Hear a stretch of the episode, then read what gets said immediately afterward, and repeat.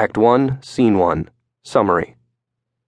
On a street in ancient Rome, Flavius and Marullus, two Roman tribunes, judges meant to protect the rights of the people, accost a group of workmen and ask them to name their trades and to explain their absence from work.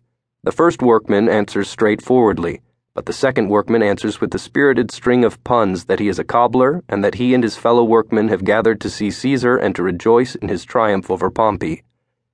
Marullus accuses the workmen of forgetting that they are desecrating the great Pompey, whose triumphs they once cheered so enthusiastically.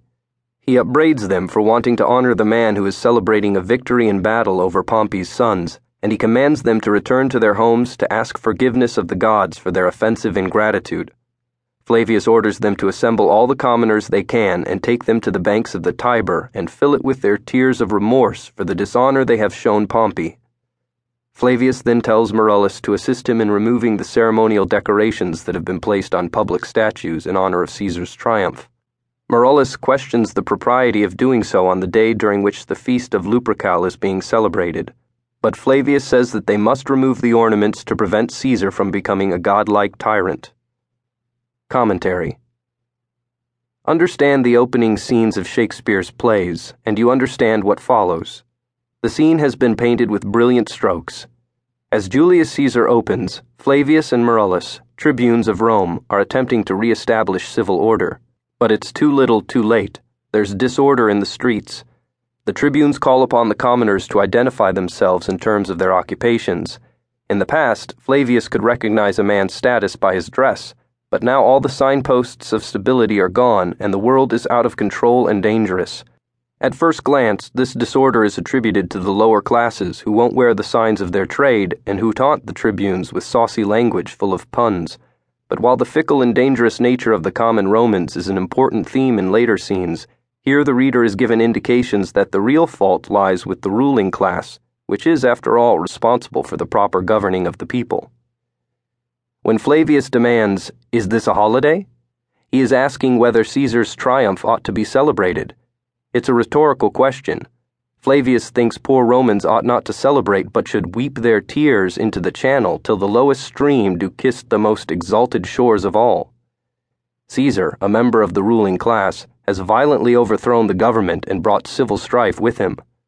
These issues would have resonated with an audience of the time, able to recall civil disturbances themselves, and with a ruler who, by virtue of being a woman, was perceived as less able to rule than a man.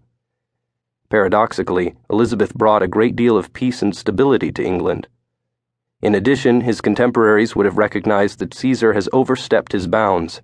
Statues of him wearing a crown have been set up before he has been offered the position of ruler, and Flavius and Marullus plan to deface them. Just as Caesar has brought disorder with him, the tribunes contribute to the upheaval by becoming part of the unruly mob themselves. Why are these statues, erected by supporters of Caesar, set up in the first place?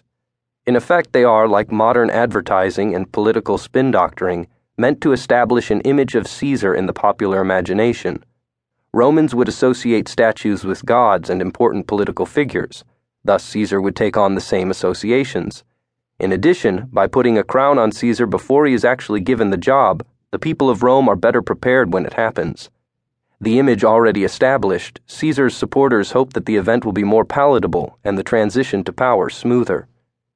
The act of erecting these statues is part of the process of persuasion, and persuasion is a central theme of this play. But if persuasion is necessary, it is because political factions are vying for power. This splintering of the ruling class means that there is no longer one common vision of what Rome is and what it is to be a Roman. Marullus draws attention to this problem when he returns to Flavius's original question, Is this a holiday? As Marullus points out, it is indeed a holiday, the festival of Lupercal. He is concerned that by disrobing the images decked with ceremonies, he will destroy ceremonies meant not only to celebrate Caesar, but also a festival that is part of Rome's history, tradition, and religion. Ceremonies and rituals, in both Roman and Elizabethan terms, were means of maintaining social order of knowing who you were as a group. By destroying that identity, Marullus seems to sense that he will contribute to the destruction of the state. His intuition is correct and foreshadows the battles to come. Glossary Mechanical